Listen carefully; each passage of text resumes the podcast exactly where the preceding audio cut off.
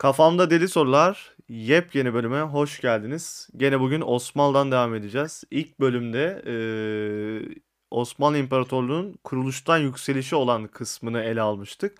Bu bölümde de yükselişi ele alacağız ve eee, yükseliş kısmında bir bölüme sığdıramayacağımızı düşündüğümüz için bunu birinci parça şeklinde planladık Buğra ile. Merhaba Buğra. Merhaba herkese. Ee, demin dediğim üzere e, çok uzun bir aşama olduğu için çünkü daha her şey yeni başlıyor. İstanbul feth- fethedildi Fatih tarafından ve Osmanlı'nın asıl hikayesi bundan sonra başlıyor. İmparatorluğa giden kısmı. Ee, nasıl başlamak gerekiyor? İstanbul şu an Osmanlı İmparatorluğu'nun elinde, Türklerin elinde. Tarihte ilk defa. Evet, e, o dönemki dünyaya bakabiliriz. E, çünkü bu hani çağ açıp çağ kapatan bir konu olarak ele alınır. Hakikaten de öyledir. Bu hani hem e, artık ateşli silahların kullanılmasıyla hem de e, Roma İmparatorluğu'nun ortadan kalkmasıyla e, yeni bir süreci başlattı aslında. Öyle diyebiliriz.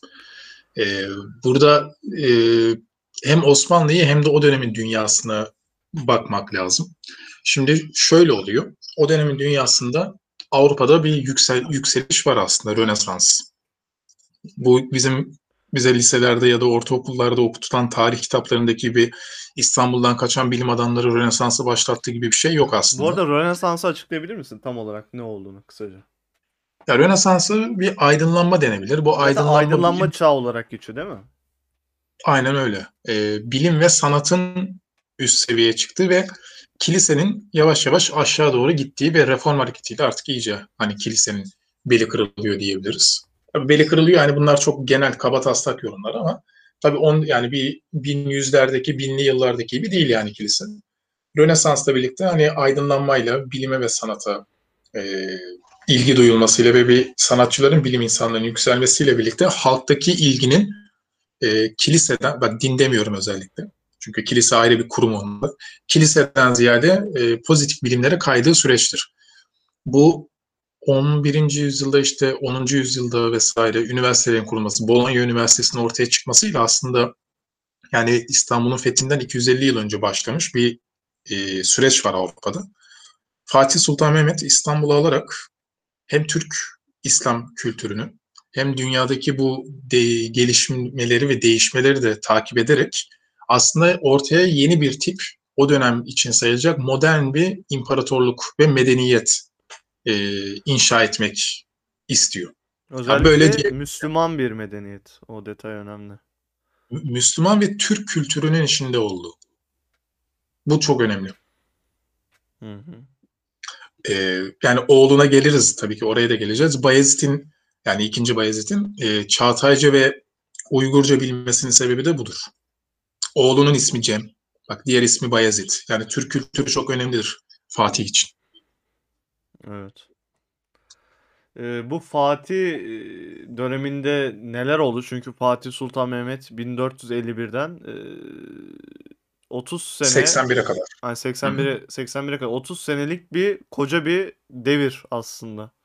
İnsan ömrüne kıyaslayınca. İnsan ömrüne kıyaslayınca 30 yıllık imparator, e, imparator tabii oldukça yüksek ama 49 yaşında vefat etmesi aslında bir ciddi bir talihsizlik diyebiliriz. Öldürülmesi büyük ihtimal e, öldürülmesi söz konusu. Oralara geliriz. E, ben burada bir şey eklemek istiyorum. Şimdi biz böyle karşılıklı konuşuyoruz, sohbet ediyoruz vesaire ya.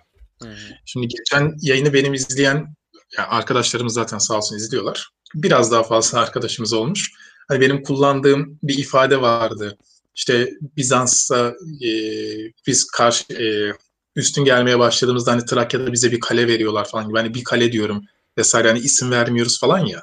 Hı hı. Biz burada hani bir akademik tarzda bir böyle sanki şey işte şu oldu bu oldu şimdi de bu oldu böyle bir kitap yazıt okuyor gibi olmasın diye biz böyle karşılıklı sohbet ediyoruz seninle. Hani onu belirtmek. Böyle Ya önümüzde böyle zaten hazır e, o kadar detaylı bir yetkinliğimiz de yok yani şu an. Hem yaşımız olsun, eğitimimiz olsun. Zaten ben- benim tarihle çok aram yok. Sen e, ilgileniyorsun, okuyorsun şu an. E, ya bundan 30 sene sonra konuşsak belki e, ezbere bilirsin onları da. Şu an dediğimiz gibi zaten çok kanal konsepti olarak da free bir ortam olduğu için Hı hı. daha serbest. Sohbet havasında zaten diğer türlü de bence sıkıcı oluyor. Ben böyle her türlü bilinen şeyleri biz en azından böyle komiklik katıyoruz falan. Ben mesela e, Bizans'a Osmanlı, Galatasaray, Fenerbahçe benzetmesi yaptım. Ya bunlar normal akıllı insanların yapacağı bir şeyler değil yani.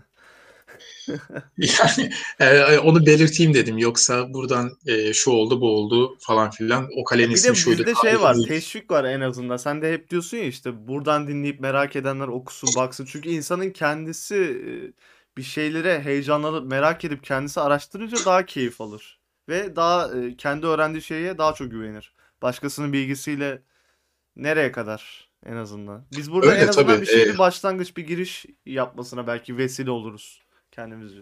Evet evet. Yani burada verdiğimiz bilgiler hani isim olarak şu olarak olaylar olarak eksik olabilir ama yanlış bilgi yok. Hani onu belirteyim. Ya Yani konuştuğumuz zaten şeyler e, doğru bilgi. tam kesin olmayan şeyleri söylüyorsun da. Bunlar kesin olmayabilir. Varsayımsal şeylerdir diye. Tabii tabii. şeyleri söylüyorsan da bir altyapısı vardır. Çünkü belgeye dayalı genelde konuşuruz. Öyle. Ben yani bir yandan İstanbul Üniversitesi'nde tarih okuduğum için hani zaten çok böyle havaya suya bir e, geyik muhabbeti de yapmıyoruz yani. Hı hı. Ya bir de zaten senin tarih bilgin daha çok e, zevke dayalı. Tabii, e, evet. Öyle hobisel Hobi olarak aynen. aslında. Onu demek istedim. Hobi.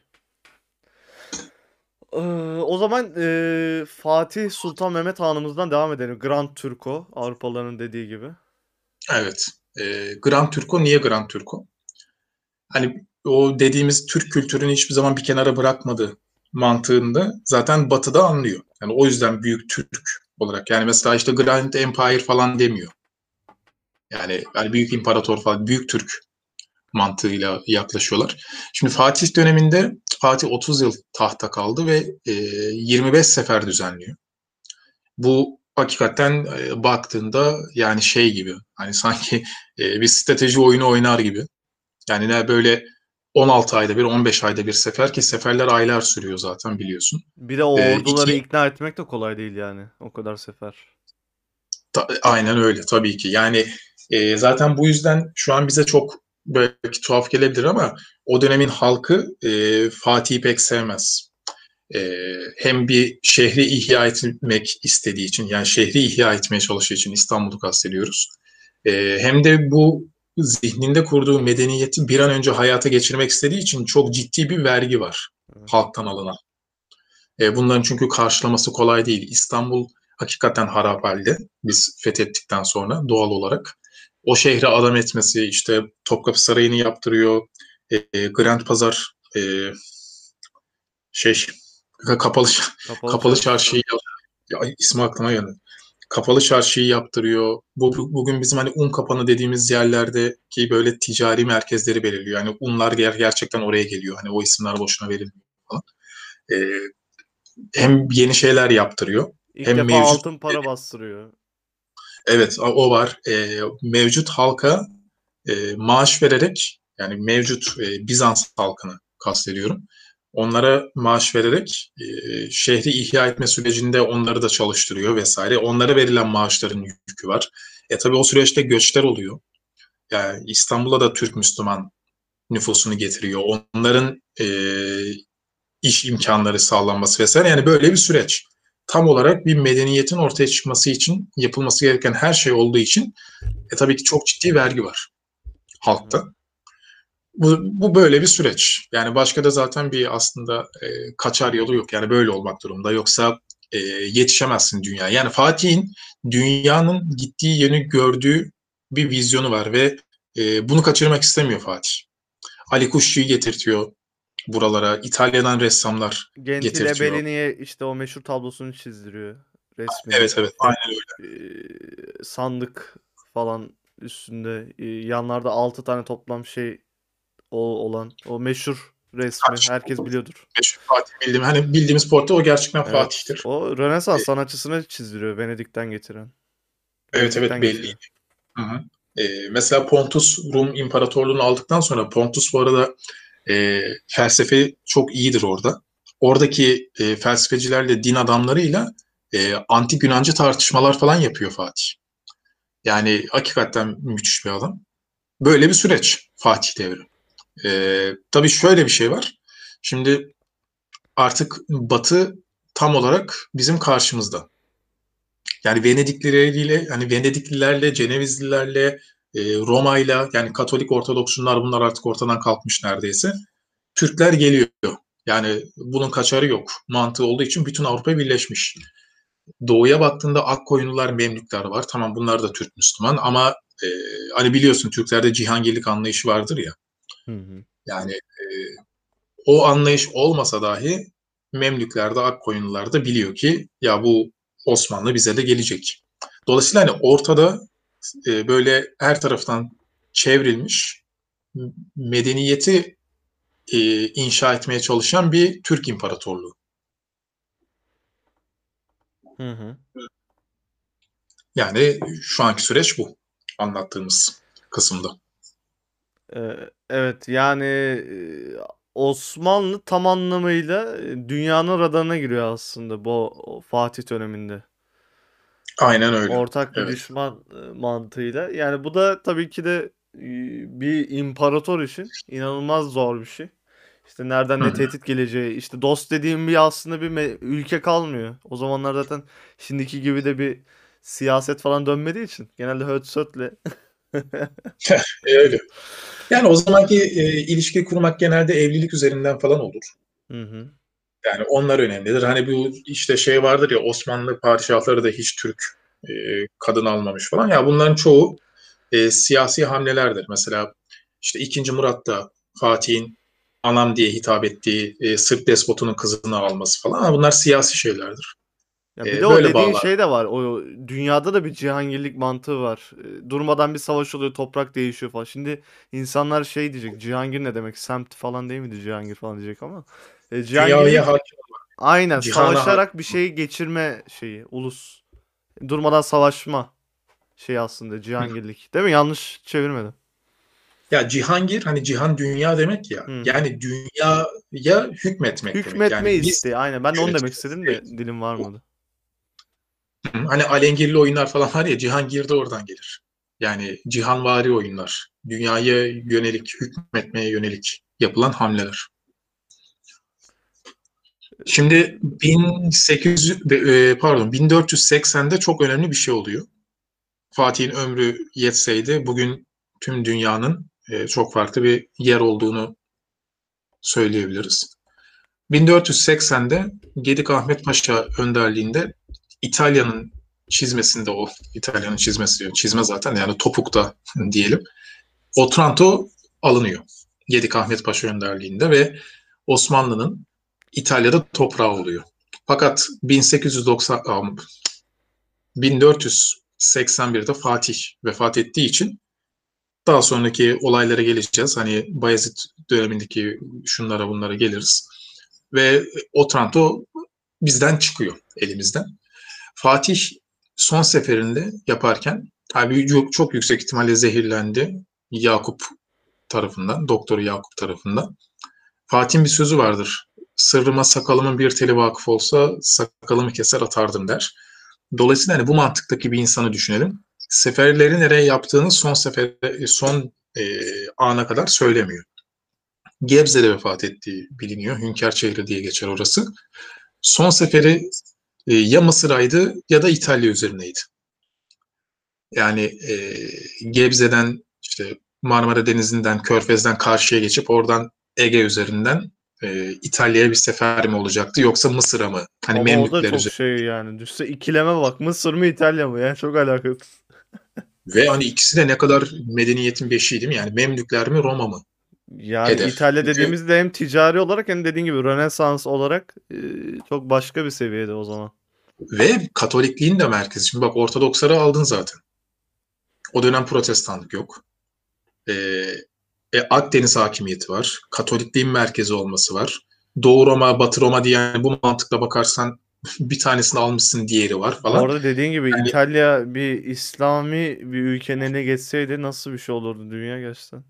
Tahmin Bugün edemiyorum. çok var. Yani inanılmaz o. Hakikaten tahmin edemeyiz. Yani hani tarihte zaten tahmin yapılmaz da hani bazı şeylerde tahmin edilir ya. Hı. Tamam hani olsaydı şöyle olurdu diye. Ama bunu tahmin edemezsin. Bu inanılmaz bir şey. E, 1890 ben niye taktım 1891'e? 1481'de e, Fatih çok yüksek ihtimalle öldürülüyor diyelim. Hı hı. Ve e, sonraki sürece giriyoruz. Yani Fatih dönemi e, elbette bir dolu eksi, eksiyle anlattık ama kaba taslak bu şekilde. Yani iki imparatorluk, e, bilmem kaç devlet falan filan alınmış. E, ha, şöyle bir şey ekleyebilirim. Burada enteresan bir bilgi. Şimdi Balkanlar Türkleştiriliyor Fatih döneminde. Bu nasıl oluyor? Anadolu'dan yapılan göçlerle yap- sağlanıyor. Bosna'nın da Müslüman olması böyledir. Onlara din özgürlüğü verir ve Bosnalıların kendi diliyle onlara hitap eder. Bu Bosnalıların hoşuna gider ve bak bugün hala Müslümanlardır. Ee, kaynaklarda geçen bir ifadeye göre Atatürk'ün ailesi de Konya Karaman'dan Selanik'e göç ettirilenler arasında. Bu kesin mi bu arada? Gerçekten böyle bir şey var mı? Bak bunu e, Ahmet Anapalı'dan tarih duymuştuk. E, daha Ben sonra. O, bu, o iddiayı ortaya attığında bir iki kişi daha evet yani böyle bir e, şey olduğu söyleniyor. Üzerinden yorumlar yapıldı. Ya şu an Ama mesela hiç bir kimse- diyeceğim ki Atatürk Konyalı mı diye internette. Yani o e, dediğim gibi hani Atatürk Konyalı mı Karaman Türklerinden olduğu yani Atatürk'ün zaten Türk kökenli olduğu yani çünkü şöyle Rumeli Türklerine baktığında Bu arada Mert- Ekşi'de gerçekten şey var başlık var yani. Bak ben oraya bakmamıştım açık söyleyeyim. Hani yoksa Ekşi'de de var böyle bir şey diye eklerdim onu bilmiyordum. Şimdi e, konu şu Rumeli Türkleri diyoruz ya biz. Rumeli Türkleri. Bu Rumeli Türkleri Anadolu'dan göç etti. Şimdi Hmm. Atatürk'ün ailesinin Rumeli Türk olduğu biliniyor.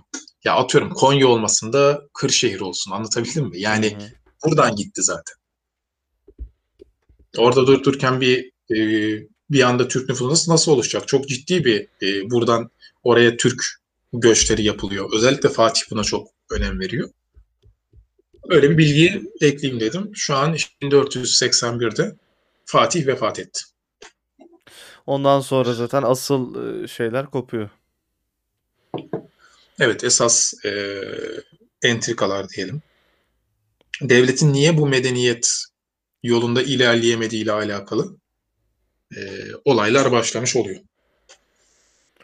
E, nasıl olay başlıyor? Fatih'in iki tane oğlu var. Biri Evet, Bayezid, diğeri Cem. evet. E, bunlar sancaktalar tabii.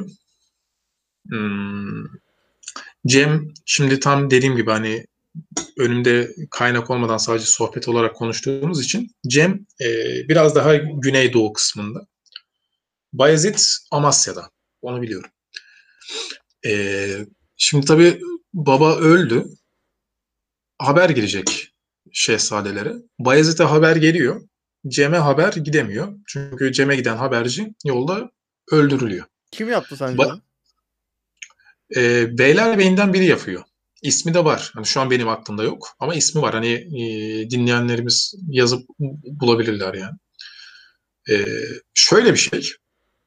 Şimdi Fatih'ten hani konuştuk ya halk biraz sevmezdi. Çok sefer vardı falan. Hı hı. Askerler de bir yerde bıkıyor. Çünkü gerçekten kolay değil. Hani biz bir önceki bölümde asker savaşmak ister dedik de hani asker de 30 yılda 25 sefere çıkmak istemez yani. E, ne olursa olsun. Asker Yeniçeri'nin yanında. Abi asker, asker Yeniçeri abi lafa bak. Yeniçeri Bayezid'in yanında. E, çünkü Cem babası gibi hırçın, e, bu medeniyet tasavvurunu devam ettirmek isteyen, son derece kararlı bir insan. Bayezid biraz daha mülayim, e, daha ilişkiler üzerinden imparatorluğun geleceğini e, hayal ediyor. Çünkü her tarafın düşman. Yani nereye kadar savaşacaksın ki? Daha ılımlı bir padişah kısaca. Daha alımlı bir padişah. Aynen öyle. Ee, Cem öyle değil. Dolayısıyla artık asker de biraz tabii bıkmış olduğu için e, devlet erkanı da aynı şekilde Bayezid'i destekliyorlar. Dolayısıyla hani bir Yeniçeri bağlantısıyla işte paşaların bağlantısıyla bir Beylerbeyi Cem'e giden haberciyi yolda öldürüyor. Cem'in bir şeyden haberi yok. Bayezid Amasya'dan bir haftalık bir süreçte geliyor başkente İstanbul'a. Yeniçerilere altınlarını, cülüslerini, şunları bunları veriyor. Devlete erkanı karşılıyor. Hatta Bayezid gidene kadar Bayezid'in kendi oğlu Korkut hani 7 yıl, 7 yıl o 7 gün bir haftalık süreçte tahta kalıyor. Korkut'a da geliriz o daha sonraki dönemlerde. E, Cem'in bir şeyden haberi yok. Bir Cem'e bir, Cem sonra haberi oluyor. Hani çok abi yani tabirle abi hayırdır ne oluyor? Yani benim babam ölmüş. Sen tahta çıkmışsın. Bu bu arada kardeş katli vaciptir fetvası çıktıktan sonraki ilk süreç. Yani burayı atlamamak lazım. Cem hı hı. alıyor kendi ordusunu. E, Bursa'ya geliyor. Bursa'da bir 4000 kişilik bir hani kolluk kuvveti var diyelim devletin. Onlarla savaşıyor, onları yeniyor. Bursa'da adına hutbe okutturuyor. E, ve o bölgeyi ikna ediyor. Abisine Bayezid'e mektup yazıyor ve şöyle bir şeyde bulunuyor. Diyor ki aynı hani bizim Orta Asya Türk devlet kültüründe olduğu gibi diyor ki sen İstanbul'dasın, başkenttesin, sen Rumeli'yi yönet, ben Anadolu'yu yöneteyim. Devleti bu şekilde e, ikiye bölelim. Bütün devlet erkanı Bayezid de tabii karşı çıkıyor. Bayezid hani hemen e, orduları göndermekten ziyade belli başlı yani böyle bir, bir 2 milyon altın gibi akçe yani o şekilde bir öneride bulunuyor 2 milyon akçe. Cem Sultan kabul etmeyince orduları alıyor ve Cem'in üzerine gidiyor. Cem'i yeniyor. Cem daha sonra e, Konya'ya çekilecek. Orada biraz e, kendine ait böyle bir destekçi falan bulmaya çalışıyor. Çok da bulamıyor aslında ama tabii ki elbet destekleyenler var. Yani e, ılımlı bir devlet politikasından ziyade bir de Fatih de Cem'i destekliyor bu arada. Yani e, hayattayken Cem'i daha bir kayırırmış. Bilenler falan tabii var. Onlar biraz Cem'in yanında yer alıyor ama koskoca devlet erkanı tabii Bayezid'in yanında. Ordusu her şey daha güçlü. Bayezid bir kere daha yeniyor Cem'i. Ve Cem e, Memlüklere sığınıyor. Memlükler o dönemde Cem'i destekliyor. Çünkü Osmanlı'ya sonuçta bir e, şey verecek bu. Zarar verecek. Bu kardeş e, kavgaları. E, Batı zaten tamamen Cem'in yanında. E, Memlüklere sığınıyor. Hatta Memlüklere gitmişken haç vazifesini de yapıyor. Daha sonra e, yine ufak bir orada bir şeylere yeltenmeye kalktığında artık Bayezid diyor ki yani bu iş böyle olmaz. E, bayağı Cem'in e, canını okuyor. Cem Sultan 40-50 kişiyle falan e, Rodos şövalyelerine sığınıyor. Rodos hemen e, Akdeniz'de bir adadır. Yani Kıbrıs'tan biraz daha büyük olması gerekir. Yani yanlış hatırlamıyorsam. E, Rodos Şövalyesi'nin üstadı azamı, bugünkü tapınakçıların başı diyebiliriz. O Cem Sultan'ı gayet iyi ağırlıyor. E, bir yandan Memlüklerin de desteği var. Yani bak bu o ortamı anlayabiliyoruz değil mi? Nasıl bir şey olduğunu. Osmanlı yani. doğusundan batısından her yere e, hem zaten e, sıkıştırılmış da diyebiliriz. Entrikalar bu denli destekleniyor. E, ve Fatih'in kurmuş olduğu o medeniyet hayali ilerleyemiyor. Bu vesileler olurken biz burada birbirimizi yerken çünkü batıdaki o Rönesans akımları iyice artık ilerlemiş. Dolayısıyla biz hani bu konularda biraz böyle o e, treni kaçırmaya başlıyoruz aslında. Belki çok daha farklı olabilirdi. Hani bunlar yaşanmasaydı. E, bu sefer şöyle şeyler oluyor. Bu komple teorisine girelim mi burada? Bir dakika. Tabii ki. Şimdi bu Hristiyanlığın kutsal emanetleri vardır. Hani kutsal kase vesaire gibi. Bunların bir rivayete göre Ayasofya'da olduğu söyleniyordu. Çünkü Ayasofya'yı yaparlarken e, Ayasofya'ya gidenler varsa orada Süleyman Mabedi'nin de içeriye tasvir edildiğini görürler. Ve e, aslında orası yeni bir Süleyman Mabedi'dir. Yeni tapınak. Daha sonra hani Hristiyanlaşmasıyla birlikte Bizans'ın vesaire pardon. Süleyman da bu arada e, cinlere e, şey yapan, hakim olan işte Süleyman'ın yüzüğü, e, asası vesaire böyle emanetlerden bahsettiğimiz bir figürdür. Yani. Hazreti Süleyman yani Hazreti Davut'un oğlu. Kral Süleyman diye geçiyor. Hani biz e, inançtan dolayı Peygamber Süleyman diyoruz. E, şimdi bu mantıkla yapıldığı için kutsal emanetler Ayasofya'ya kondu diye bir rivayet var ve Fatih tabi İstanbul'u fethettiğinde kutsal emanetleri de eline almış oluyor. Fakat Cem Sultan'ın bu şekilde Batı tarafından desteklenmesi, sürekli bir tehdit olarak kullanılmasından dolayı Bayezid'in e, bu emanetleri Cem'i siz artık bize karşı kullanmayın mantığıyla Avrupa'ya verdiği ne dair bir komplo teorisi vardır. Onu da belirteyim dedim. Böyle bir şey söylenir. Ya biraz ütopik ama bilmiyorum. Ya şöyle bir şey. E, buradan e, ciddi şekilde bazı materyallerin gittiği biliniyor. Hani bu işin komplo kısmı değil. Bu tarihi gerçek. Ama işin komplo kısmı bu kutsal emanetler işte kutsal kase gibi e, emanetlerin gittiğine dair komplolar var. Ne bilemeyiz komplo tabii. Ya belki de Cem'i Yani bu öldürmesinler diye fidye de vermiş olabilir ya. Şimdi bak Cem'i öldürmeleri e, aslında Bayezid'in işine gelir. Ya sonuçta kutsal kan ya. Ne bileyim başkalarının elinden öldürülmesi bir tık belki şey yapabilir diye dedim. Ama sürekli bir tehdit olarak kullanılma olayı var ya. Yani gerçekten bir şey adam akıllı ilerleyemiyorsun. Şimdi şöyle düşün abi. Doğuya ya da batıya gideceksin. Hiç fark etmez. Şimdi bak doğuya gitsen tamam mı? Cem'i batı destekliyor ya. Bir tehdit gelecek sana. Batıya gitsen Memlükler de Cem'i destekliyor. Bu sefer doğudan bir tehdit gelecek. Anlatabiliyor muyum? Yani adam akıllı böyle toprak ilerletme mantığıyla bir adım atamıyorsun. Böyle bir süreç. Fa- bu sefer Papa olaya müdahale, müdahale oluyor ve Cem'i alıyor. O da gayet iyi muamele vesaire. Daha sonra Fransa kralına verirlerken yolda Cem ölüyor. Hı hı. Ee, ve 4-5 yıl sonra bedeni İstanbul'a geliyor. Bursa'ya e, gömülüyor. Ha, evet doğrudur. Bir de Yani şey ilk, detayı var. Demin bir şeyden dolayı baktım da e, Cem Sultan ölümünü öğrenen 2. Bayezid Osmanlı ülkesinde 3 gün yas ilan etmiş.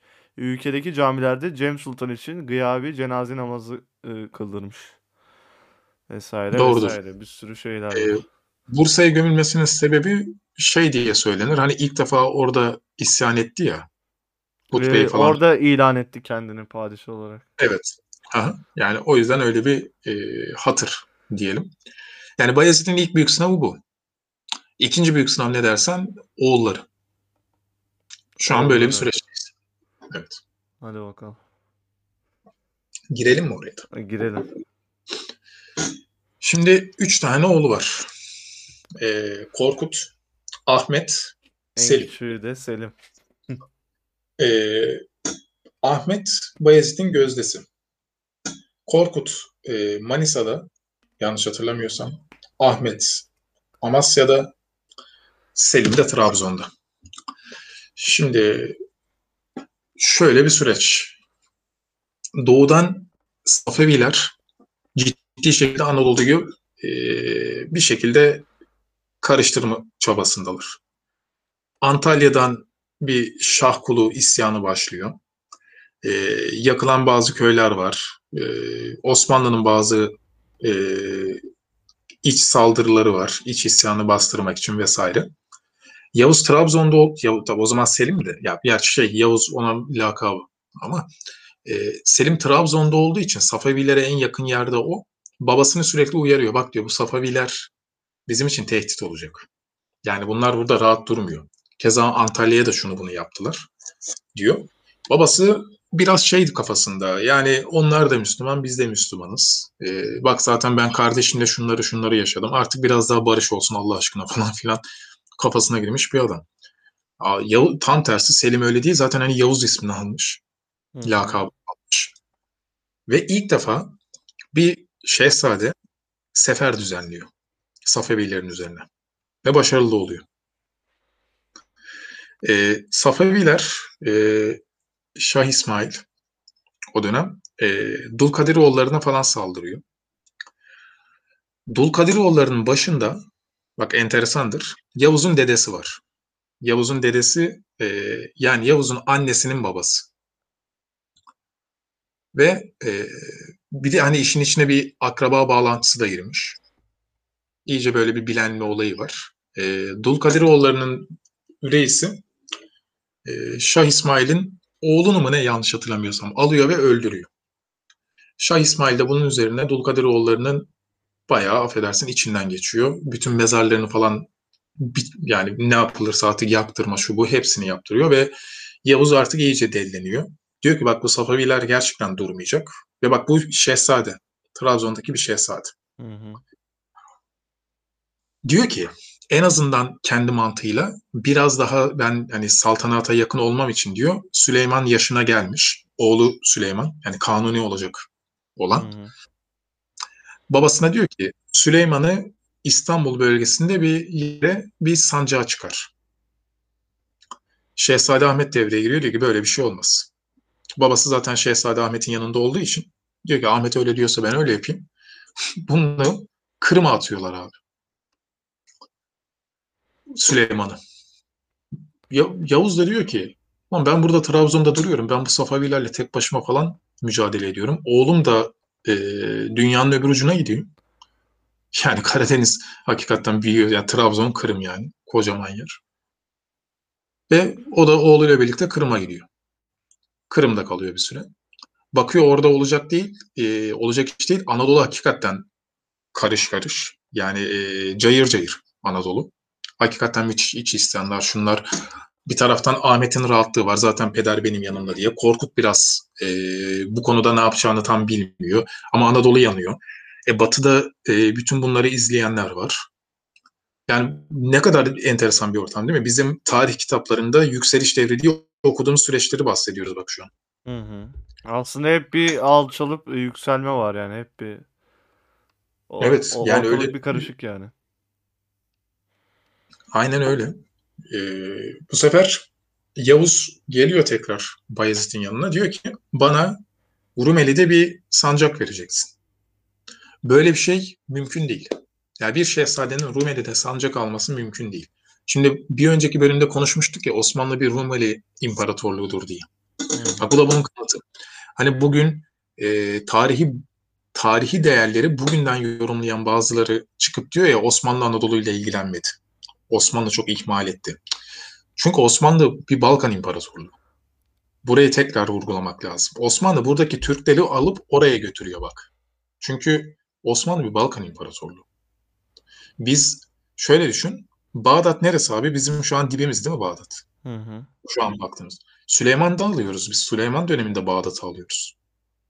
Ee, 10. padişah. İmparatorluğun 250. 300. yılları. Anlatabildim mi yani? Anadolu değil konu.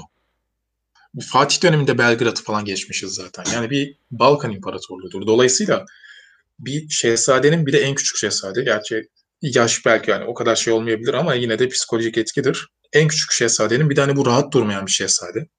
Şuna böyle yap, buna böyle yap diye İstanbul'a sürekli direktifler veriyor. Kendisi sefer düzenliyor. İşte oğlum İstanbul'da yakın bir yerde tahta çıksın diyor. Falan hani sürekli bir şey. Bir de şimdi Rumeli'den top, toprak istiyor. Fakat tabii bütün bunlar olurken ne oluyor abi? Yeniçeri Yavuz'u müthiş şekilde destekliyor. Diyorlar ki bu adam e, şehzadeyken Safeviler üzerinde sefer yapıyor vesaire kazanıyor. Bütün her şeyden haberi var. Biz e, bir de Yeniçeri Ocağı'nda yetişmiş. Hani onun o bıyık e, portresi vardır ya. Hani o, o olmadığı söylenir ama bıyıklı olduğu biliniyor. Yani bıyık biliyorsun Yeniçeri adetidir. Böyle at kuyruğu, bıyık Yeniçeri imajıdır. Yavuz da öyle. Onların içinde büyümüş. E, ismi Yavuz. Yeniçeri burada Yavuz'un yanında e, devlet erkanından Yavuz'un yanında olanlar var. Şöyle böyle derken Yavuz diyor ki ben oğlumu İstanbul'dan yakınında bir yerde ta, e, san, sancağa çıkmasını istiyorum. İzin vermiyorsun. Safevilere karşı uyarıyorum. Müdahale etmiyorsun. O zaman ben de geçerim. E, beni diyor oğlumu Kırım'a gönderiyorsun. E ben diyor niye oğlumdan ayrı kalayım falan. E, Rumeli'den bir yer istiyorum vermiyorsun. Abi yeter diyor. Ben diyor alırım ordumu gelirim. Alıyor ordusunu geliyor öyle güzel yeniliyor ki. Yavuz diye bir şey kalmıyor neredeyse. Yani hakikaten e, müthiş yeniliyor ya. Ve Kırım'a geri, geri gidiyor. Tabii bütün bunları e, insan olarak Bayezid'de bıraktığı psikolojik etkiyi düşünebiliriz değil mi? Yani zaten kardeşiyle uğraşmış, şimdi bir de çocuklarıyla uğraşıyor. E, şimdi bir de e, şöyle bir psikolojik baskı da var abi. Senin baban Fatih yani. Ve senin uğraştığın şeylere bak. Yani. Ee, ve artık Yavuz'un abi şeyin Bayezid'in de canını atak ediyor. İşte Ahmet'i destekliyor ama devlet artık hakikaten Yavuz'un yanında. Ee, yani çünkü bakıyorlar Kanser Bayezid gibi bir adam yani. Durmadan bir şey durmuyor. Evet ama işte devletin de o ilerleme vizyonu durmuş. Şimdi devlet erkanı da ordu da bunun farkında. Tamam e, Bayezid Ahmet'i destekliyor. Bu arada Korkut'tan farkındaysan eser yok. Korkut takılıyor şeyde Manisa'da. Korkut da ama arada bir böyle geliyor. Acaba diyor hani ben de bir tahta çıkabilir miyim? Bir falan. yokluyor değil mi? Şey var. Bir yokluyor. Yani ulan diyor bu ikisi kapışırken hani bana böyle bir fırsat gelir mi? Ayağını, ayağı kaysın falan. e, Yeniçeri'nin Korkut'a saygısı var bak. Ama diyor ki yani Niye? senden bir E, çünkü şey e, olaylara bir müdahili yok. Yani karşıt durmaları için bir sebep yok ordunun ama desteklemek için de bir sebep yok. Hani sonuçta şehzadedir deyip bir saygı var ama bir destek yok. Anlatabildim? Bir karşıtlık da yok. Fakat ordunun Ahmet'e karşı karşıtlığı başlıyor. Diyor ki bu bu salak oğlum bu adam diyorlar. Yani e, babası bunu destekliyor falan da adam bir şey yapmıyor. A, bak e, Abi A- Antalya'dan Şahkulu isyanı çıkmış. O kadar şey olmuş. Hiçbir şehzade bir şey yapmıyor. Baba adam akıllı bir şey yapmıyor. Yani şu zamana kadar aslında Bayezid e, baya kötü bir padişah anladığım kadarıyla. Yani bak e, şimdi kötü şöyle huy olarak zaten ılımlı bir adam. Evet. Tamam mı? E, veli denir kendisine. E, biraz yobazlığı Ya da biraz vardır. memur yani. Abi şimdi bak e, şu muhabbetler bitsin son 10 dakikada hani o zihniyeti de o mantığı psikolojiyi de konuşuruz. Şimdi Yavuz'la ala şeyle Bayezid'le alakalı hani yobaz gibi yorumlar da vardır ki buna biraz ben de katılırım. Özellikle ömrünün son dönemlerinde. E, Fatih'in Topkapı'da yaptırdığı çinileri falan söktürüyor. Bunlar haramdır vesaire diye. E, e, iç dünyasında ciddi anlamda hani özellikle Cem Sultan mevzusunda çok yıpranmış. E, çünkü yani yılları hani kardeş tehdidi, e, devlet ne olacak tehdidi, e, sonra oğullarının böyle bu şekilde kapışmaları, şunlar bunlar. E, yıpranıyor adam. Yani o, o karakterde hani o kadar güçlü bir adam değil. Yani o kadar o anlamda güçlü değil. Yoksa bak orduyla çıkıyor. Yavuz'un da karşısında. E, sonuçta toprak falan da kaybetmiyoruz. Yani Bayezid döneminde de topraklar genişliyor ama hayal edilen medeniyet vizyonu yönünde bir gelişme yok. Ee, en sonunda artık Bay- e, Bayezid'in de canına tak ediyor abi. Yavuz'a devrediyor. Osmanlı'daki tek devir. Yani bu şekilde. Yoksa 5. Murat da hani Abdülhamit'e bırakıyor vesaire ama diyor ki bunlar tamam diyor. Yani artık benim canıma tak etti. Ve Bayezid'e Bayezid Yavuz'a bırakıyor. Bir Çünkü- de şey deniyor bırakırken beddua ediyor galiba. Ee, kılıcın keskin ömrün kısa olsun. Değil mi? diye bir şey. bedduası söylenir. Ee, fakat şöyle bir şey oluyor. Bayezid inzivaya çekilecek Balkanlarda bir bölgede adını unuttum. Yolda ölüyor. Genel yolum yorum Dimetoka öldürüldüğü. yakınlarında ölmüş diyor. Ha, ne, neresiydi adı? Dimetoka yakınlarında Ha, evet. öldü diyor. E tabi genel yorum öldürüldüğü yönünde Yavuz tarafından. Aa, Hani e, bilemeyiz tabi. Yani burada bunu bilecek bir Yavuz var. Dur bir de Allah'tır yani. E, daha sonra Yavuz e, Ahmet'in de Korkut'un da canını okuyor. Ee, bence Yavuz Yavuz'u girelim mi? Ee, Şu an kaç dakika oldu? 38 Yavuz'a girmeyelim. Yavuz 8 yıl ama neredeyse 80 yıllık bir süreç. O zaman part 2'de işte Yavuz, Kanuni falan devam ederiz. Ee, part 1 için neler anlatmak istersin? Şu an e, 40 dakikaya yakın oldu. Ee, şimdi bir kere bak bu kardeş katli mevzusunu e, bugünden yorumlamak doğru değil. O günün dünyasına bakmak lazım. Bu e, Ben bugünden Bize- yorumlayınca da bu arada haklı buluyorum. yani şimdi e, abi bak haklı haksız mevzusunu bilmem. Sadece ben şu soru şunu söylüyorum. Yani nasıl olacaktı başka? Başka bir çare yok. E, ne yapacaksın? Hani oy mu kullandıracaksın o kadar insana? Yani neye göre belirleyeceksin? Senato mu getireceksin? Senin devlet kültüründe böyle bir şey yok. Ya Yani işte Türk kurultay ayrı bir şey var. kurultay Bak, kanunu Türk- belirliyor ya. Anca öyle bir şey olabilirdi. Ama e, şimdi bak artık imparatorluk olmuş. E, başka yani sadece senin orada uç beylerin falan yok. Şimdi bir dolu millet, bir dolu e, dini, etnik unsur katılmış devlete. Sen şimdi kurulda, kurultayda onların sesi olsun diye birilerini seçeceksen bu sefer senato gibi bir şey olması lazım falan. E, e, Türk kültüründe şey vardır hani güçlüysen alırsın mantığı. Ya bir de şey var Bizim- tabii. Lafını kestim. Bayezid mesela Nasıl? Cem Sultan'a Anadolu'yu bıraksaydı Cem Sultan belki yarın bir gün Anadolu'da güçlenip Bayezid'e saldırabilirdi. Abi her şey olurdu. Şimdi eee, buradaki olay bak bizim tamam hani büyük Hun devletimiz var işte efendim Görtükler var yani İlhanlı hani sayarsın ama şimdi ilk defa Roma toprakları üzerinde kurulmuş bir Türk imparatorluğu var. Bunu Doğu Batı'yı bölelim şeklinde e, nereye kadar yapacağım? Bir de hadi diyelim ki Doğu Batı'yı böldün Cem'le Bayezid anlaştı. Onların çocukları ne olacak? Yani, Yani bu sefer de dörde mi eee, bölünecek ya? E tabii yani o zaman her can isteyen çıksın desin ki ben de şurayı böleyim, ben de burayı böleyim. Şimdi e, hani bu kardeş katli ya da evlat katli mevzuları e, hani iki insan arasında, arasında baktığında ya arkadaş taht için kardeş birbirini boğar mı? Tamam kardeş birbirini boğmaz diye yorum yaptık. Tamam da nasıl yönetilecek? Şimdi senin padişah olarak ayrı sorumlulukların var, baba olarak ayrı sorumlulukların var. Padişah olarak sorumluluğun bunu Yavuz öyle kullanmadı tabii. Çünkü o zaten çok şeylerle uğraştı da fazla çocuk yapman e, sancaklara göndereceğin şehzadeler için gerekli. Devletin de devamı için gerekli. Çünkü büyük sancakların var. Oraları şehzadeler yönetir. Anlatabiliyor muyum ne demek istediğimi? Yani bunlar e, o dönemin biraz bilgileriyle yorumlanabilecek şeyler. Yoksa insan olarak tabii ki iki kardeş birbirini niye kesiyor? Ama devlet nasıl devam edecek? Hani burada sadece illa devletçi olmana gerek yok. Ya bu devlette yaşayan insanlar var milyonlarca. Bir dolu farklı etnik unsur var, dini unsur var. Hayat devam ediyor. Bir de doğduğundan beri bir bir öğrenilmiş bir şey var. Bir mücadele içinde oldukları için. Bence çok duygusal bakmıyorlardır şehzadeler birbirleri arasında. Bizdeki tabii. insani Aynen ilişkiler öyle. yok yani aralarında. Yok tabii abi. Şimdi bak benim kardeşim yok. Hani onu söyleyeyim. Ama kuzenlerimden, dostlarımdan, arkadaşlarımdan falan böyle hayal etmeye çalışıyorum. Ya adamda ne derdim olacak ki yani? Ne kadar ne olabilir? Fakat burada öyle değil. Ve şu psikoloji var Mert. Yani sen yapmazsan o sana yapacak. Aynen. Kim hayatta kalırsa. Ha, Ya bir de şey de burada- var mesela. Ee, ben mesela ikimiz şehzadeyiz mesela. Ben diyeceğim ki sana Buğra ben sana veriyorum. Sen git ol. Ama sen mesela yarın bir gün benim e, bir şeylik yapmayacağımın şeyinde de değilsin. Garantisinde de değilsin. Bence o zaman da beni Abi temizlemen evet. gerekiyor. Şimdi bak o Ben var. kendim Bir de- versem bile. Şimdi bak diyelim ki sen kendin verdin ve hakikaten bir mevzu çıkmadı tamam mı? Bizden sonra gelecek nesiller diyecek ki bak Mert vermişti sen de bana ver. Anlatabildim mi? Yani bu sefer bir hani e, misal oluşturmuş olacaksın. Yani bir misal olmuş olacak.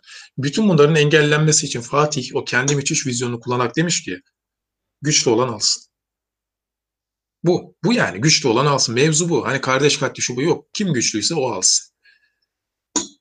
Dolayısıyla böyle bir şey oluşmuş. Ee, Osmanlı'yı uzun süre yaşatan şeylerden biri budur. Yani gerçekten budur. Ee, bir diğeri bürokrasidir. Osmanlı bürokrasisi gerçekten muhteşemdir. Bunu e, yıkılma süreçlerinde konuşuruz. Bürokrasinin ne kadar işe yaradığını. Bak çok kaba taslak şöyle bir şey söyleyeyim. Bir devlet düşün abi. Yıkılma süreci 200 yıl sürüyor. Ya bir de zaten Osmanlı'yı e, rahmetli Halil İnalcık'ın dediği gibi asıl yıkan şey e, ilimin bir tık e, ölmesi. Avrupa'ya zaten Evet. yetişemiyor da ilim zaten ölüyor. Şey, Şeyhülislam'ın çok ağzına bakmaya başlıyor Osmanlı belli bir şeyden sonra. Evet evet o e, Batı'nın hani karanlık çağ olarak isimlendirilen o kilise baskısı vardır ya biz biraz öyle oraya doğru kaymaya başlıyoruz. Bir de bilim konusunda baktığında Osmanlı'da bilim adamları var ama ciddi bir bilim kurumu yok. Hani e, mühendishane falan belki sayarsın 1700'lerde kurulmuş olan İTÜ falan hani onları sayarsın belki Ya ama abi Şeyhülislam'dan fetva bekliyorsun ya. Nasıl bilim çıkabilir ki öyle bir e, atmosferde? Her dediğinden Şeyhülislam'ın ağzına bakıyorsun. Ya bu şeyin Evet. falan. Evet bu e, özellikle hani 18. yüzyıldan sonra falan biraz böyle oluyor. Şimdi bak burada sadece şöyle bir şey söyleyeyim Mert. Mesela bana da sorulur Osmanlı'yı seviyor musun diye. Burada şöyle yaklaşmak lazım. Benim cevabım şu oluyor genelde. Hangi dönemini kastediyorsun? ve hangi özelliğini kastediyorsun? Şimdi 624 yıl ya da Halil İnalcı'nın dediği gibi 621 yıllık bir imparatorluktan bahsediyorsun. Bunu böyle tek bir şeymiş gibi değerlendirmek doğru değil. Hangi dönemi ve hangi özelliği? Mesela bürokrasisi gerçekten muhteşemdir. Bak Fatih döneminde dünya siyaset dili İtalyanca, hani bilirsin. Ee, gerçekten İtalyanca bilmeyen çok az paşamız var. Daha sonraki süreç Fransızca, Fransızca eğitim gayet iyi. Ee, zaten bunun yanında e, Farsça vesaire biliniyor. Yani bürokratik ilişkiler gerçekten e, dünyada böyle örnekle yani örnek verilecek şekildedir bürokrasi, Osmanlı bürokrasisi. Hani e, sadrazamların, vezirlerin, Sokulluları falan bilirsin zaten. Hı hı. Bunları e, ortaya çıkartanlar, ortaya çıkartan sistem işte bu bürokrasi sistemidir. Ve müthiş bir Enderun sistemi var. Yani Ya eğitim yani. Zaten her şeyin başı eğitim abi. eğitim ama İnsan işte kalitesi. burada eleştireceğin sadece şu olur. Bak öveceğimiz şey şu. Şimdi o dönemde Balkanlardaki aileler çocuklarını kendileri veriyor Osmanlı'ya. Fatih dönemini falan kastediyorum. Şöyle düşün. Bu tamam biz bugün Türk'üz, milliyetçiyiz, şöyleyiz, böyleyiz. Hepimizin bir kendince bir vatan sevgisi var ama bugün gelse Amerikan devlet sistemi dese ki ben senin oğlunu alacağım. Her şeyi de adam akıllı yetiştireceğim ve Amerikan sisteminde onu bir yerlere getireceğim. Yani bunu mesela İngiltere yapıyor olsa vesaire Fransa yapıyor olsa kaç kişi ya yok ya benim oğlum burada kalsın Türkiye'de kaç kişi der ki? Demez abi Verirsin. kim ne diyecek ya. Şimdi o dönemi de öyle düşün. O dönemde Osmanlısı böyle. Tamam mı? Yani tabii ki daha sonra Osmanlı geri gittiğinde bu kültürü devam ettirmek istiyor Osmanlı ama aileler bu sefer diyor ki abi bir dakika Batı daha iyi ben ne vereceğim çocuğumu sana. Hani orada biraz böyle e, sıkıntılar çıkıyor ama ilk bu devşirme sistemi gerçekten çok iyi ilerliyor. Sen oradan çocuğu alıyorsun. Çocuğun ilmi e, yeteneği varsa Enderun Mektebi'nde işte şair çıkıyor. İşte Mimar Sinan çıkıyor mesela. Mimar Sinan Ermeni bir adamdır. Ee, İbrahim Müteferrika çıkıyor vesaire falan. Ya O Osmanlı kısaca elindeki şans, eline bir şans geldi. Her insanın mesela bir hayatında bir şansı şans gelir ya. Önemli olan o şansı değerlendirmek veyahut da başarıyı sürdürülebilir yapmak. O başarıyı sürdürülebilir yapamadı. Bunu anlıyorum dediğinden. evet yani Bir o cazibe çünkü merkeziyken aslında bayağı bir cahiliyet dönemine girdiği için bir e, imparatorluk çöktü. Öyle oldu. Çünkü Osmanlı'nın gerçekten bir bilim kurumu yoktu. Yani evet hani işte bu devşirilen çocuklar, şehzadeler Enderun'da çok iyi eğitiliyordu. Kesinlikle öyleydi. Zaten onu konuştuk ama bunun halka yansıması yoktu. Halka inmedi bu eğitim. Onda da şeyi söyleyebilirsin belki işte batıdaki özel mülk olması, lordluk olması. Çünkü lordlar hep birbiriyle yarıştadır ya. Hı hı. Hani biz daha yüksek olacağız, sen daha yüksek olacaksın, biz şunu geçmemiz lazım vesaire. Şimdi bizim kültürümüzde bu yok. Hani her şey devlet haliyenin toprakları içinde olduğu için bir yarış yok. İtaat kültürü ön planda. Yani hani bürokrasiyi ne kadar översen bilimin olmamasında da o kadar yerebilirsin. Dolayısıyla böyle bakmak lazım. Yani hangi dönemini seviyorsun mantığıyla bakmak lazım. Anlatabildim mi? Hani Osmanlı'yı bir çırpıda ne böyle her şeyini alırsın ne de bir çırpıda atarsın. Bunlar doğru yaklaşımlar değil. E Yani Diğeri zaten bir de Osmanlı'yı sevmek zaten seversin meversin de şey ayrı tabii ayrı bir kafa o. E, Gündemimizde de var. Osmanlı sevicilik. E, Şu an yani Osmanlı gelsin diyen kafalar var ya bir de. Yani ona şey diyorum ben. Abi zaten Osmanlı yıkılmış. Osmanlı'yı yıkmaya çalışan devletler de yıkılmış. Sen daha neyin peşindesin? Bak bir de bir şey ekledim mi Mert tarihsel olarak. Şimdi Osmanlı yıkıldı diyoruz biz. Fakat şöyle bir süreç bir şey var. Bak 28 Ekim 1923'te Hı hı. Atatürk ne diyor? Efendiler yarın Cumhuriyeti ilan edeceğiz. Bak Osmanlı'yı yıkacağız, Türkiye'yi kuracağız değil. Cumhuriyeti ilan edeceğiz. Ya Bunun saltanat diyelim ona o zaman. Osmanlı demeyelim de o zaman. yani bir Türk devleti var tamam mı? Türk İmparatorluğu. Bunun yönetim şekli değişti. Monarşi gitti, Cumhuriyet geldi. Zaten Osmanlı'nın adı tarihte Osmanlı değildi. Devleti Aliye. Türk İmparatorluğu'ydu. Zaten bir de şey de var İlber Ortaylı'nın. Osmanlı torunuyuz demek çok saçma bir şey.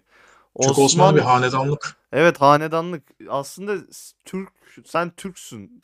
Yani Türk olduğunu neden söylemiyorsun da Osmanlı torunusun diyorsun. Osmanlı bir hanedanlık. Zaten Osmanlı hanedanlı olamazsın yani. Osmanlı torunu Evet. olamıyorsun mantıken. Ya aynen öyle. Bugün hani İngiltere'deki hanedanlık gittiğinde birilerinin biz Windsor çocuğuyuz demesi gibi bir şey. Yani Windsor hanedanlığı var ya. Bu bir hanedanlık ismi. Hı. Sen Türksün. Hani Türk İmparatorluğu'nun yönetim şekli değiştirildi. Dolayısıyla e, hani Osmanlı geri gelsin. Yani Osmanlı yıkılıp yıkıldı gitti gibi bir şey değil. Bir şey vardı. Bir Türk İmparatorluğu vardı. Türk Cumhuriyeti'ne dönüştü. Mevzu bu. Yani tarihte de bu bir sürü oldu yani Türk Cumhuriyetleri. Yıkıldı, yenisi geldi. Hı hı. Ya zaten yıkıldı, yenisi geldi demek de çok saçma aslında. Sadece şey değiştirdi diyelim. Kıyafet Yönetim değişti. değiştirdi. Yani hani biz bugün işte isimlendirmek, kategorize etmek için böyle söylüyoruz ya. Hani bir hı. bilgi olsun diye ama yoksa zaten tarihte onlar kendilerine Osmanlı demiyorlar. Yani devleti Ali, devleti Aliye, devleti Ali Osman gibi isimler vardı. Türklerdi. Bu yani konu. Dolayısıyla şunu geri getireceğim, ben bunu götüreceğim işte şöyle olacak, böyle olacak gibi kavgalara gerek yok. Bunları bilmek lazım. Elimizden geldikçe öğrenmek lazım. Yani bilgi sahibi olmadan çok da fikir sahibi olmamak lazım. Çünkü insanın önce kendisine zarar verir. bu. Hani geçtim toplumsal zarar. İşte neyse o zaman bu bölümü bitirelim şimdilik. İkinci partı da e, en yakın zamanda devam ederiz. Zaten bu kısım daha zevkli olacak bence. Yavuz Kanuni vesaire. E, Zevkli dönemler. Zaten Osmanlı'nın da sınırlarının geliştiği e, tam böyle Cihan İmparatoru dediğimiz seviyeye geldiği dönemler aslında. Son Evet, e, şey- demek istediğin bir şeyler var mı? Ya bir sonraki programda yani Yavuz'u, Süleyman'ı bir de ikinci Selim'i konuya alırız.